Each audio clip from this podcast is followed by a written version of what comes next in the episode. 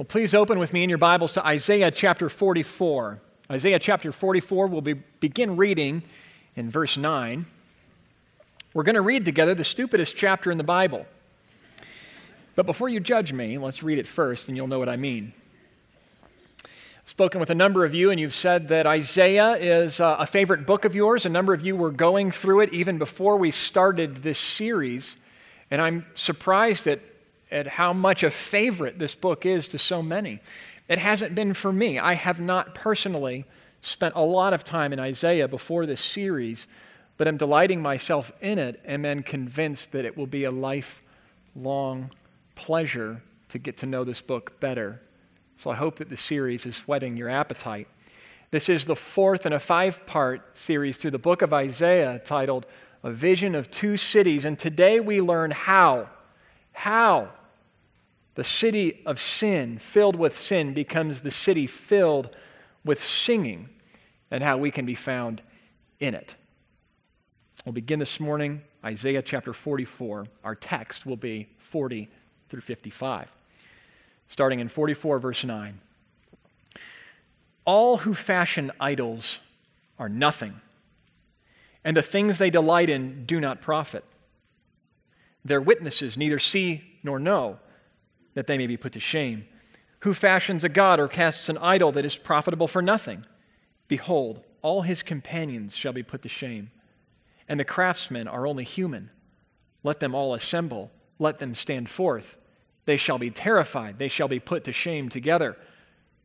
The ironsmith takes a cutting tool and works it over the coals. He fashions it with hammers and works it with his strong arm. He becomes hungry, and his strength fails. He drinks no water and is faint.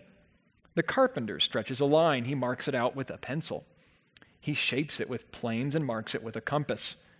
He shapes it into the figure of a man, with the beauty of a man, to dwell in a house. He cuts down cedars, or he chooses a cypress tree or an oak, and lets it grow strong among the trees of the forest. He plants a cedar, and the rain nourishes it. Then it becomes fuel for a man. He takes a part of it and warms himself. He kindles a fire and bakes bread. Also, he makes a god and worships it. He makes it an idol and falls down before it. Half of it he burns in a fire. Over the half, that half he eats meat. He roasts it and is satisfied. Also, he warms himself and says, Aha, I am warm. I have seen the fire. And the rest of it he makes into a god, his idol, and falls down to it and worships it. He prays to it and says, Deliver me, for you are my God. We'll stop there. I have to be honest. I want to laugh at this guy.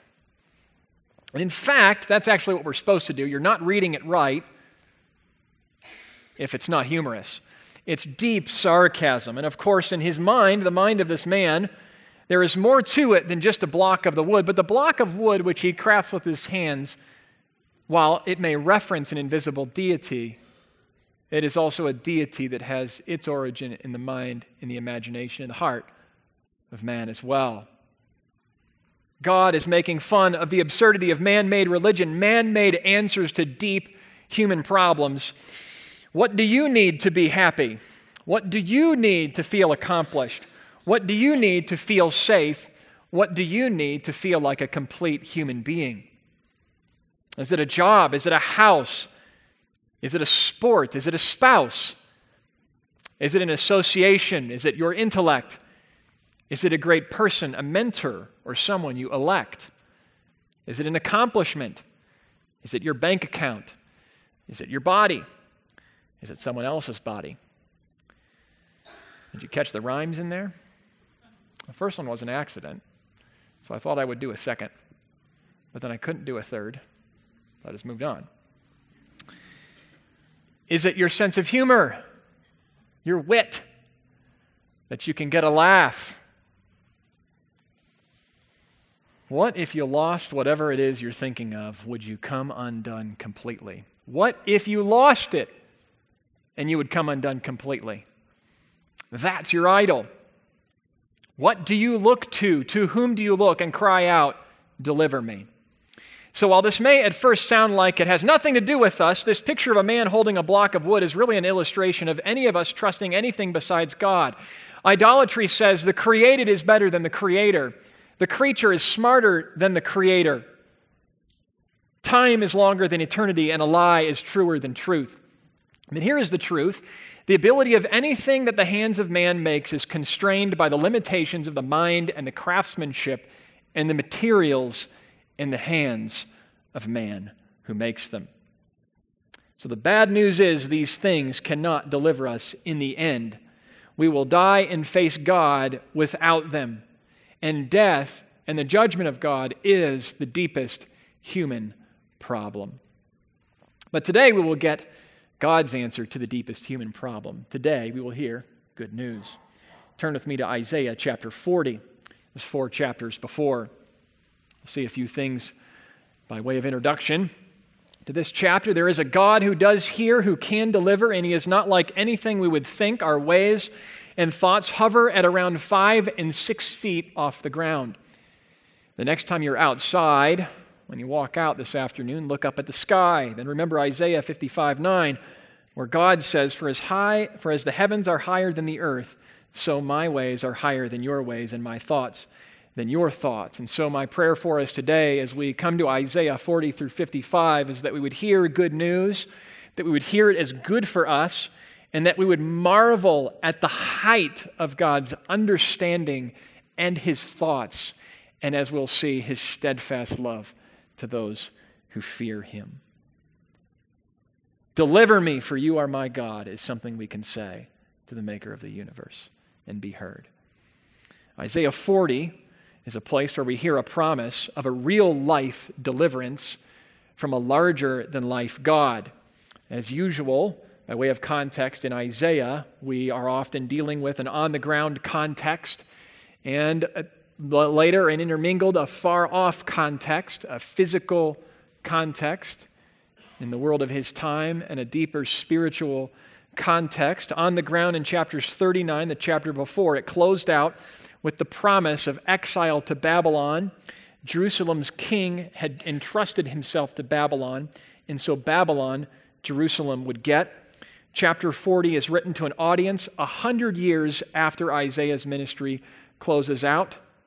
The audience is Jerusalem in captivity in Babylon with no reason for hope except except God's word and a promise of deliverance in part through Isaiah. In this chapter 40, which we'll read the whole thing of, verses 1 through 11 is the promise of that deliverance. And starting at verse 12, there's a turn for a description of the deliverer who makes those promises. Isaiah 40. Hear God's word. Comfort, comfort my people, says your God. Speak tenderly to Jerusalem and cry to her that her warfare is ended, that her iniquity is pardoned, that she has received from the Lord's hand double for all her sins. A voice cries, In the wilderness, prepare the way of the Lord, make straight in the desert a highway for our God. Every valley shall be lifted up, and every mountain and hill be made low. The uneven ground shall become level, and the rough places a plain. And the glory of the Lord shall be revealed, and all flesh shall see it together, for the mouth of the Lord has spoken. A voice says, Cry. And I said, What shall I cry? All flesh is grass, and all its beauty is like the flower of the field. The grass withers, the flowers fade. And when the breath of the Lord blows on it, surely the people are as grass. The grass withers, the flower fades, but the word of our God will stand forever. Up, uh, go up on a high mountain, O Zion, herald of good news. Lift up your voice with strength, O Jerusalem, herald of good news. Lift it up, fear not. Say to the cities of Judah, Behold, your God. Behold, the Lord God comes with might, and his arm rules for him. Behold, he, his reward is with him, and his recompense before him. He will tend his flock like a shepherd. He will gather the lambs in his arms. He will carry them in his bosom, and gently lead those who are with young. Who has measured the waters in the hollow of his hand, and marked off the heavens with a span, and closed the dust of the earth in a measure? and weighed the mountains in scales and the hills in a balance? Who has measured the Spirit of the Lord? Or what man shows him counsel? Whom did he consult? And who made him understand? Who taught him the path of justice, and taught him knowledge, and showed him the way of understanding? Behold, the nations are like a drop from a bucket. They are accounted as dust on the scales. Behold, he takes up the coastlands like fine dust. Lebanon would not suffice for fuel, nor are its beasts enough for a burnt offering. All the nations are as nothing before him. They are accounted by him as less than nothing and emptiness. To whom then will you liken God or compare what li- or what likeness compare with him? An idol. A craftsman crafts it, and a goldsmith overlays it with gold, and crafts for it silver chains. He, he who is too impoverished for an offering chooses wood that will not rot. He seeks out a skillful craftsman to set up an idol that will not move. Do you not know? Do you not hear? Has it not been told you from the beginning? Have you not understood from the foundations of the earth? It is He who sits above the circle of the earth, and its inhabitants are like grasshoppers, who stretches out the heavens like a curtain and spreads them like a tent to dwell in who brings princes to nothing and makes rulers of the earth as emptiness. Scarcely are they planted, scarcely sown, scarcely has their stem taken root in the earth when he blows on them and they wither, and the tempest carries them off like stubble. To whom then will you compare me, that I should be like him, says the Holy One? Lift up your eyes on high and see who created these. He who brings out their host by number, calling them all by name by the greatness of his might and by and because he is strong in power not one is missing why do you say o jacob and speak o israel my way is hidden from the lord and my right hand is disregarded by my god have you not known have you not heard the lord is the everlasting god the creator of the ends of the earth he does not faint or grow weary his understanding is unsearchable he gives power to the faint, and to him who has no might, he increases strength. Even youths shall faint and be weary, and young men shall fall exhausted. But they who wait on the Lord shall renew their strength. They shall mount up with wings like eagles. They shall run and not be weary. They shall walk and not faint. Behold your God. Behold your God. This is God this is what he is like. In his own words, incomparable, incomparably wise, incomparably great, incomparably strong. And so, behind God's big and lavish promise to God's people in Babylon, when everything looks like doom around them, there stands an incomparably big God who will do what he says. Behind his great promises is an incomparably great promise keeper. Well, there are three parts to this morning's sermon following three divisions in the chapters we're looking at today. We'll look at a promise, we'll look at a provision, and then we'll look at a purpose. First, a promise. God will build a highway. He will build a highway. Chapters 40 through 48. A voice cries in the wilderness, Prepare the way of the Lord. Build a highway for our God. Highways are built for traveling, and God is on the move. He will come swiftly. Valleys will be lifted up, mountains will be leveled. Nothing will stop him from coming, nothing will slow him down. He will make sure that he has a straight line from himself to his people. He will come according to his word. Grass is like most things here and gone, but God's word is not like that at all. He does not make promises because he's backed into a corner or doesn't know what else to say or because he feels bad otherwise. He makes them because he means them and he wants to make them. He purposes to fulfill them, and he certainly can. And he will come with strength. The Lord God comes with might, and his arm rules for him. No one or nothing will stop him. And he will come to gather his lambs. He will carry them in his bosom and gently lead those who are with young. What a beautiful picture of God coming for his people in salvation. A shepherd gathering his lambs, leading those who are with young.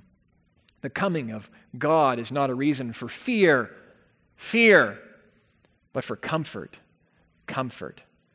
And that's why it's called good news in this chapter. In fact, Isaiah is the one who coins the phrase or the term. It's picked up in the New Testament and translated gospel. This is good news. God is hitting the road for Babylon to get them and to bring them home to Jerusalem. His words are tender, they are affectionate, they are loving and gentle. So, how would God do this? How would he bring this about? The usual way, as we have seen, through the forces of history. Persia's ruler Cyrus will take Babylon. Hard to imagine at the time, I'm sure, but Cyrus from Persia will take Babylon and then send Israel home to her land. Of Cyrus, God says in chapter 44, He is my shepherd and he will fulfill all my purpose. Saying of Jerusalem, She shall be built, and of the temple, your foundation shall be laid. Sure enough, in history, Cyrus took Babylon and decreed that Israel would go home to her land and build her temple. And actually, it's this kind of specificity in the prophetic writings, specifically Isaiah, that is the reason why many say that Isaiah could not have had one author but multiple authors, and the one who wrote this after it actually happened. And of course, this must be true if God didn't write the book. But if he did write the book, and we believe that he speaks, and we believe that he can do this, uh, then uh, this is not a problem for us, and it's not for me. If the fall of Babylon to a Persian king who would free Israel sounds a little big, well, it isn't. It's big, big, really big. And remember who's saying this stuff. He spent three times as much time explaining who he is after he explained what he's going to do. Look at the world. He measures the water in his hand. He is incomparable in his craftsmanship. Look at his counselors. Where are they? Well, they don't exist. He doesn't Google how to make the world or how to do anything. He consults no one. He's incomparable in his wisdom. Look at a drop of water on the ground. How powerful. Now look at the nations as we combine our smarts and our strength to be as large and as wieldy and as powerful as we can. Before God, our strength is as a drop in a bucket. It's nothing, less than nothing. Emptiness. God is incomparable in his immensity. And my goodness, look at the stars. He holds all of them up and does not get tired. He never stops for a drink and needs to refresh himself. He knows them all by name. He is incomparable in his strength. So, if they're to doubt that God sees them and is watchful over them as they look at their circumstances around him, and perhaps you felt that way, where is God? Does he see? Does he know? Does he understand? Does he care? If they're to feel that, they are to be reminded of who this God is. Also, they should remember what he has done before. The language used throughout these chapters reminds us of the Exodus. And it's actually supposed to remind us of the Exodus. The Exodus is like the template for all of God's redeeming work in the Bible. God has built into Israel's life a pattern and a rhythm of remembering his deliverance of his people from their oppressor, Egypt. And it's the way that they're to look forward and to believe and to understand how he will operate in the future. So we read things like this He will be with them as they pass through the waters. And he says, I give Egypt as your ransom. And he says, He brings forth chariots and horse, army and warrior. They lie down and cannot rise. He'll be their rear guard on this journey, lead them with a pillar of smoke. All of this is imagery from the birth of the nation and their exodus from Egypt years before. God is hitting the road again. He led them out of Egypt, and He will lead them out of Babylon. When God's promises are so great, we have nothing, nothing to compare them to. We remember that the God, likewise, who stands behind them is so great that we have nothing to compare Him to either. These promises really are good news, very good news. But these promises are not good enough. Not good news enough. And a thoughtful Israelite would know this. Turn with me to Isaiah 41. Now, why would deliverance from their Babylonian oppressor to return to the land that God promised them not be good news enough? Actually, it wouldn't do much for them at all in the long run, believe it or not. And to understand why it's not enough, let's consider who Israel was and what Israel was called to and how Israel was doing. Verse 8 of chapter 41 Who is Israel? But you, Israel, my servant, Jacob, whom I've chosen, the offspring of Abraham, my friend. Israel, Abraham's children, God's chosen, God's servant. What a privilege to be God's servant. A servant is somebody whose purpose serves the purpose of their master whose pleasure is in the pleasure of their master. And if bad images uh, come to your mind when you think of a servant and a master, it is only because of the sinful world in, we're in where bad masters exist. This, though, is the benevolent God of the universe. There's a recent book out called The Residence. It's an account of the service staff at the presidents of the presidents of the United States in the White House. It's a neat book. Who wouldn't want to know the accounts of those bellmen and people who worked in the kitchen and took care of 128 rooms and 35 bathrooms, elevators, hard work. What an honor to serve the president of the most powerful nation in history. Being a servant in the house of a good king is no drudgery, but delight, especially if you're chosen for the job. And this, this is Israel's privilege in God's plan. In this way, Israel was to fulfill the original intention for all of humanity. For what are they called to that humanity was not called to? In the garden, God made human beings to serve Him in the world, yet we served the creature instead of the Creator. And for this reason, Adam was exiled from Eden. He was sent out from the presence of God. If we would not serve God, then we would not have Him either and with humanity worshiping anything and everything but God, then God comes to Abraham, a man worshiping false gods, and chooses him and promises that his children will make a great nation and will bless the world. Abraham's children, a nation, God's servant. This is Israel. Turn with me now to chapter 42. Let's keep following this.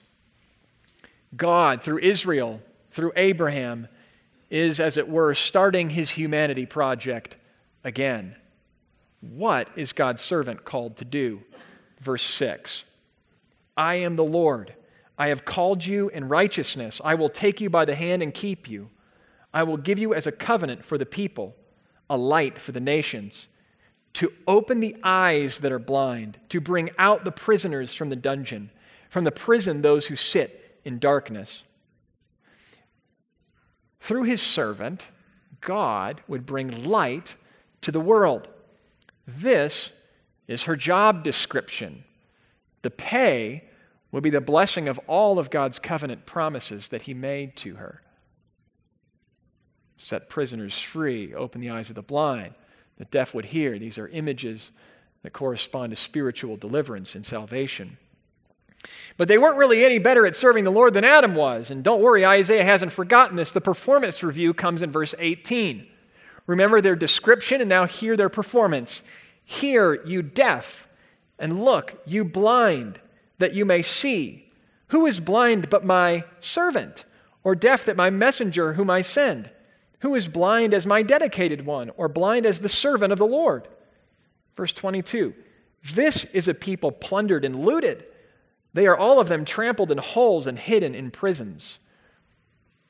Coming home from Babylon isn't going to fix this problem. And that's why deliverance from Babylon is not enough. And neither is it the point of the book of Isaiah. The problem isn't where they are, the problem is who they are. The problem isn't outside them in an oppressor, the problem is inside them in their sinful suppression of truth and God. Sin was what landed them in Babylon in the first place. The payment for a good job was blessing, but the penalty for failing in the context of the Mosaic covenant was curse, exile. God's people, you'll remember from the first horrifying five chapters of Isaiah were flagrant idolaters and sinners, cruel to the poor, proud in the vomit of their drunkenness, making a mockery of God and mocking God to his face, bowing down to idols instead of him because they don't trust him, but keeping his rituals just to make sure they would feel safe. How presumptuous. Things were a real mess. Jerusalem in ruins. What would change in returning to the land? Well, without God's intervention in a new and special way, nothing would change. Nothing would change. A thoughtful Israelite will know that return to the land is not enough. And thoughtful people today, each of us should know that a change in circumstances or scenery will never fix our deeper problems. I mean, you can move the furniture around in the house and you can move to another room. But if the place has no roof, it's still a condemned house, and you're still unsafe. Which brings us to our second section. We've heard a promise, and now we hear a provision. A provision. God will crush his servant. God will crush his servant. Chapters 49 through 53. And here Isaiah makes a shift with his focus on the physical on the ground situation of Jerusalem in exile in Babylon to the spiritual. This doesn't sound like good news, does it? The crushing of God's servant sounds a little, well, negative. But remember our illustration of the path? If you were walking in the woods and you were lost and confused, couldn't enjoy yourself, didn't know where you were at, the path is 15 feet in front of you, running like this. You can't see it until you step on it, and then you can see exactly where you're going, and you can relax and take it in, drink it in, the power and the beauty of the forest. Well, we have found ourselves on a path, and it's a path of the servant, and we're going to follow the servant some more. Turn with me to Isaiah chapter 49. Let's follow this servant. We'll read at verse 5 and ask the question again Who is the servant? And what does the servant do? So, who is the servant? And what does the servant do? The servant speaks, verse 5. And now the Lord says, uh, the servant is speaking, and now the Lord says, He who formed me from the womb to be his servant, to bring Jacob back to him, and that Israel might be gathered to him, he says, It is too light a thing that you should be my servant, to raise up the tribes of Jacob, and to bring back the preserved of Israel. Well, he's talking about Israel to his servant, and his servant will bring Israel back to him, bring God's people back to God. Who is this servant? It's not the nation, it's an individual, a person who will bring people to God. Interesting. Let's keep reading, verse 6. I will make you as a light for the nations, that my salvation may reach to the end of the earth.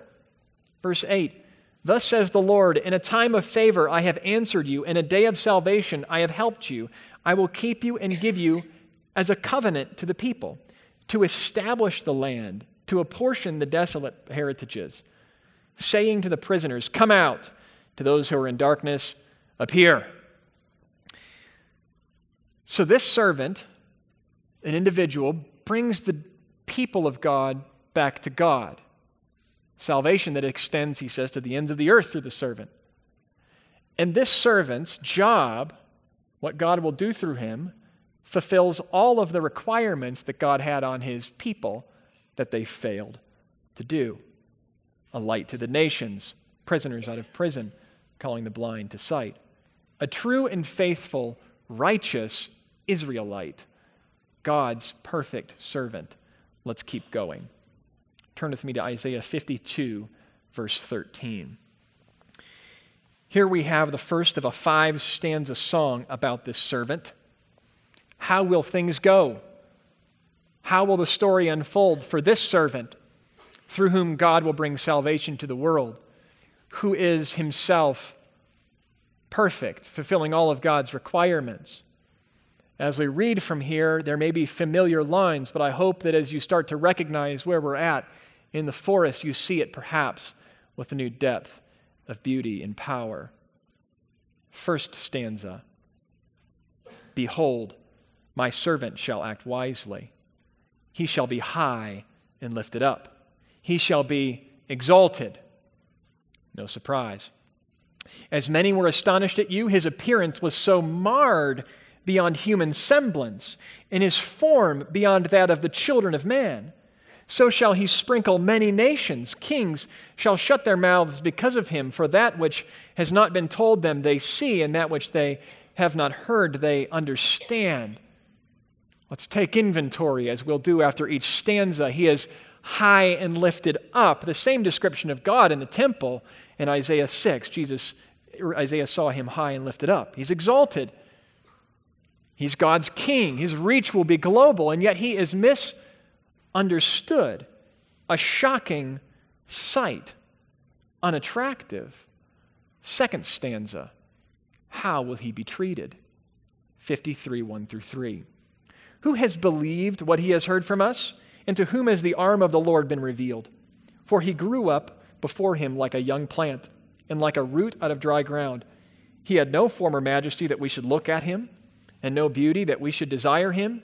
He was despised and rejected by men, a man of sorrows, acquainted with grief, and as one from whom men hide their faces. He was despised, and we esteemed him not. He's God's arm, God's strength, but no one took him for that. He was born humbly and with an ordinary childhood, not apparently fit for God's king. And so his people, God's people, shunned him, rejected him. For real, God's king, the perfect Israelite, shunned. What is going on here? The third stanza will help.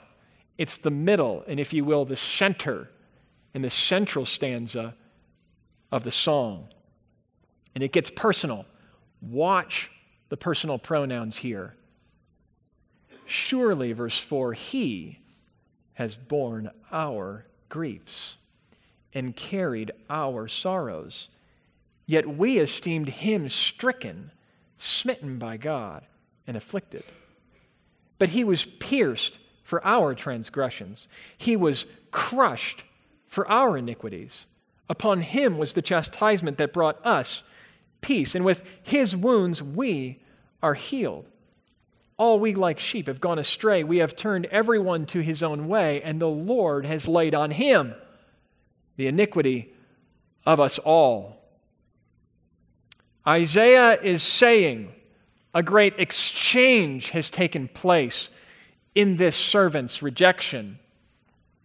He takes rightly what is ours, affliction and wounds, and gets rightly, we get rightly what is his, peace, and healing.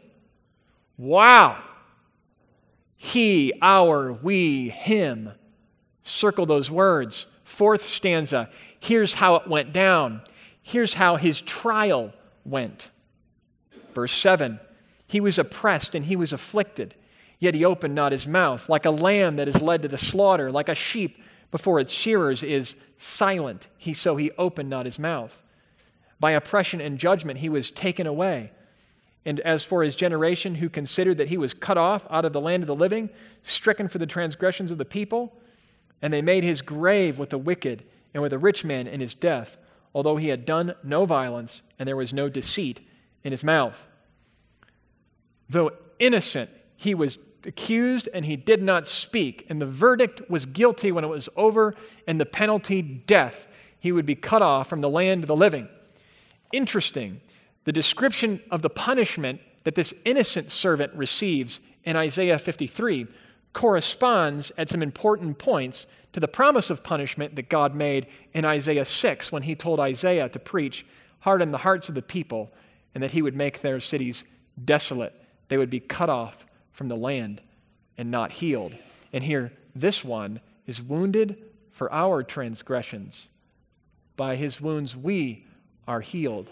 He is cut off from the land of the living, and we, the guilty, go free. Something has gone terribly wrong. Something has gone terribly wrong. If you didn't know where the story is going in the Bible, you ought to be very, very confused. Here is God, the King of the universe, with his servant who is perfect, who gets, who gets the punishment that is actually meant for those that are guilty. What could be more wrong than that? The guilty go free. Where is God when this happens? To his servant. Stanza 5, verse 10. Yet it was the will of the Lord to crush him. He has put him to grief. When his soul makes an offering for guilt, he shall see his offering, he shall prolong his days. The will of the Lord shall prosper in his hand. Out of the anguish of his soul he shall see and be satisfied. By his knowledge shall the righteous one, my servant, make the many to be counted righteous. And he shall bear their iniquities. Therefore, I will divide him a portion with the many, and he shall divide the spoil with the strong, because he poured out his soul to death. And he was numbered with the transgressors, yet he bore the sin of many, and he makes intercession for the transgressors. The righteous for the unrighteous, suffering death though now it seems alive and prospering and interceding for those he died for. All of this according to God's will, all of this willing. Does it remind you of anything? Does any of this sound familiar? Does it remind you of one who suffered once for sins, the righteous for the unrighteous, that he might bring us to God? For our sake, God made him to be sin who knew no sin, that in him, Jesus Christ, we might become the righteousness of God. Folks, welcome to the crest. Welcome to the top of eternity. You can see anything from here. You can see into the heart of God, who was anguished in crushing his servant, but through the crushing of his righteous servant, makes the many who deserved judgment righteous. And this is really the only way that sinners like you and I when we die, the real problem, and stand before God deserving judgment, can get off free. Isaiah in chapter 6 saw the Lord in all of his holiness in his temple, and he walked out alive because God had taken his guilt away with a touch. And it's because this servant, God's perfect and righteous servant, dies and suffers and bears our iniquities and our sins and our transgressions that any human being will ever go free, and only those who entrust themselves to this, this Savior. Turn with me now to John chapter 12, verse 27. John chapter 12, verse 27. We've reached the crest of the mountain following the path of the servant, and we're going to hang out here for a few minutes and look around. Here in John chapter 12, we fast forward several hundred years. The scene brings us to the very end of Jesus' public ministry. He's surrounded by a crowd. After this scene closes out, Jesus retires with his disciples to the upper room where they celebrate the Passover from the Exodus and remember God's deliverance. And it's that night that Jesus is arrested.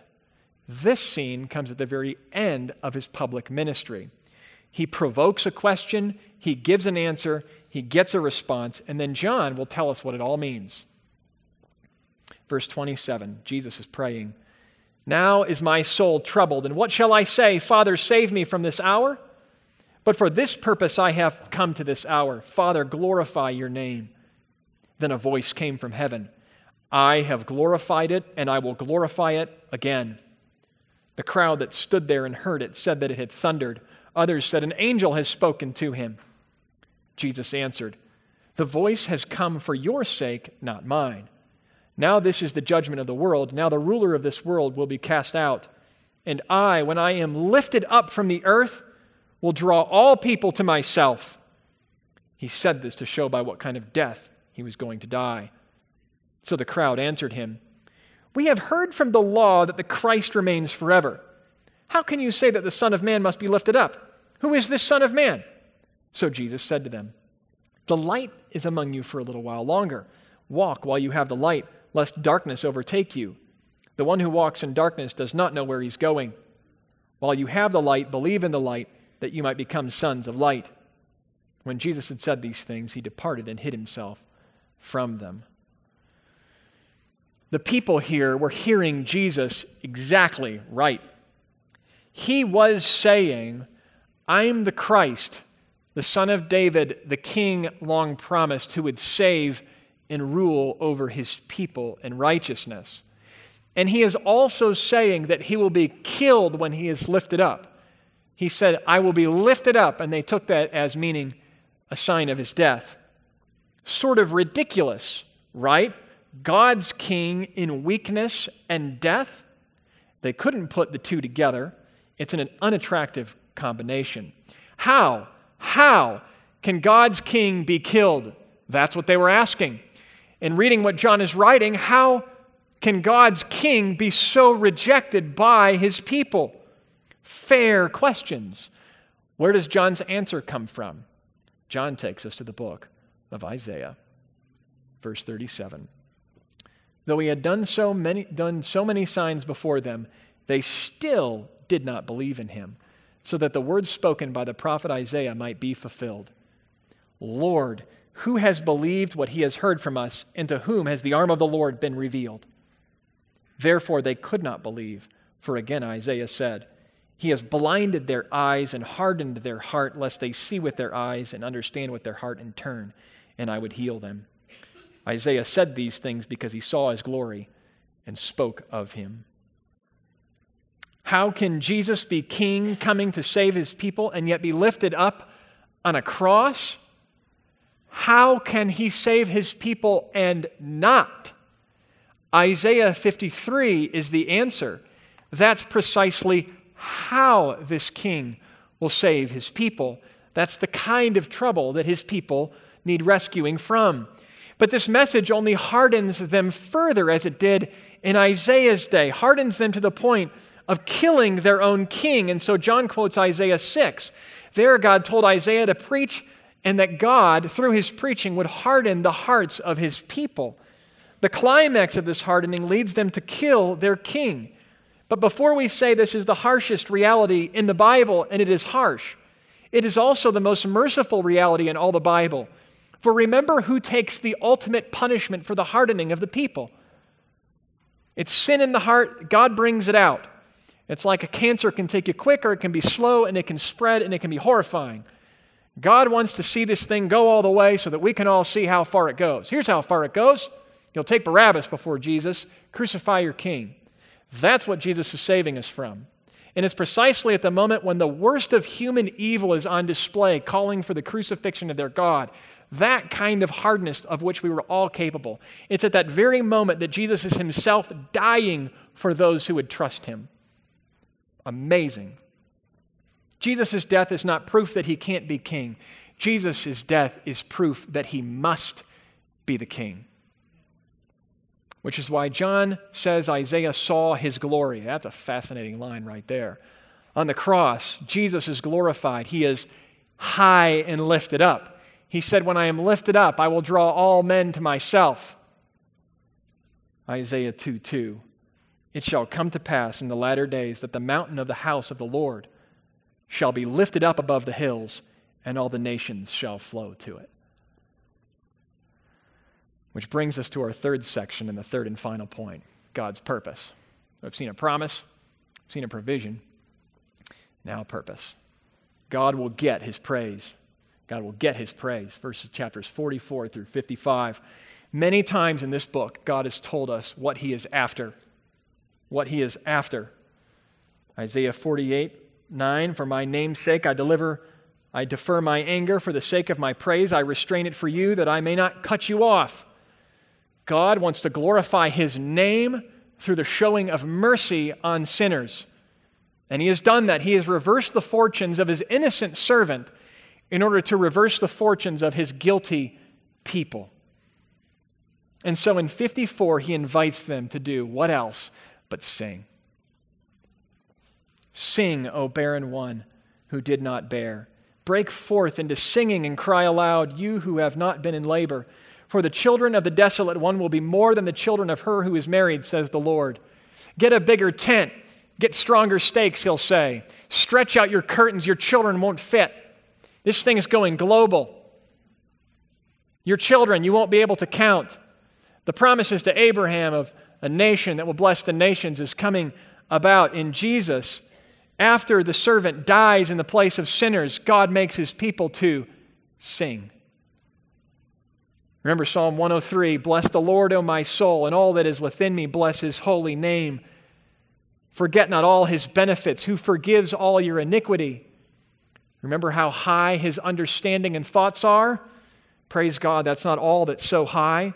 For as high as the heavens are above the earth, so great is his steadfast love toward those who fear him. As far as the east is from the west, so far does he remove our transgressions from us. Praise, praise the Lord.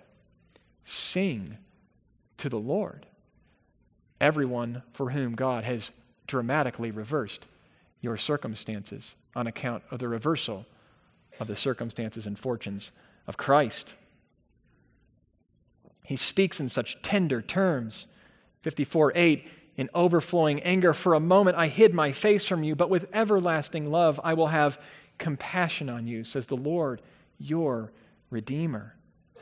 This is the song of God's people, filling the world and flourishing. And they're not just singing. Get this 54, verse 17. Let's jump back on the path of the servant. Who is the servant? This is the heritage of the servants of the Lord.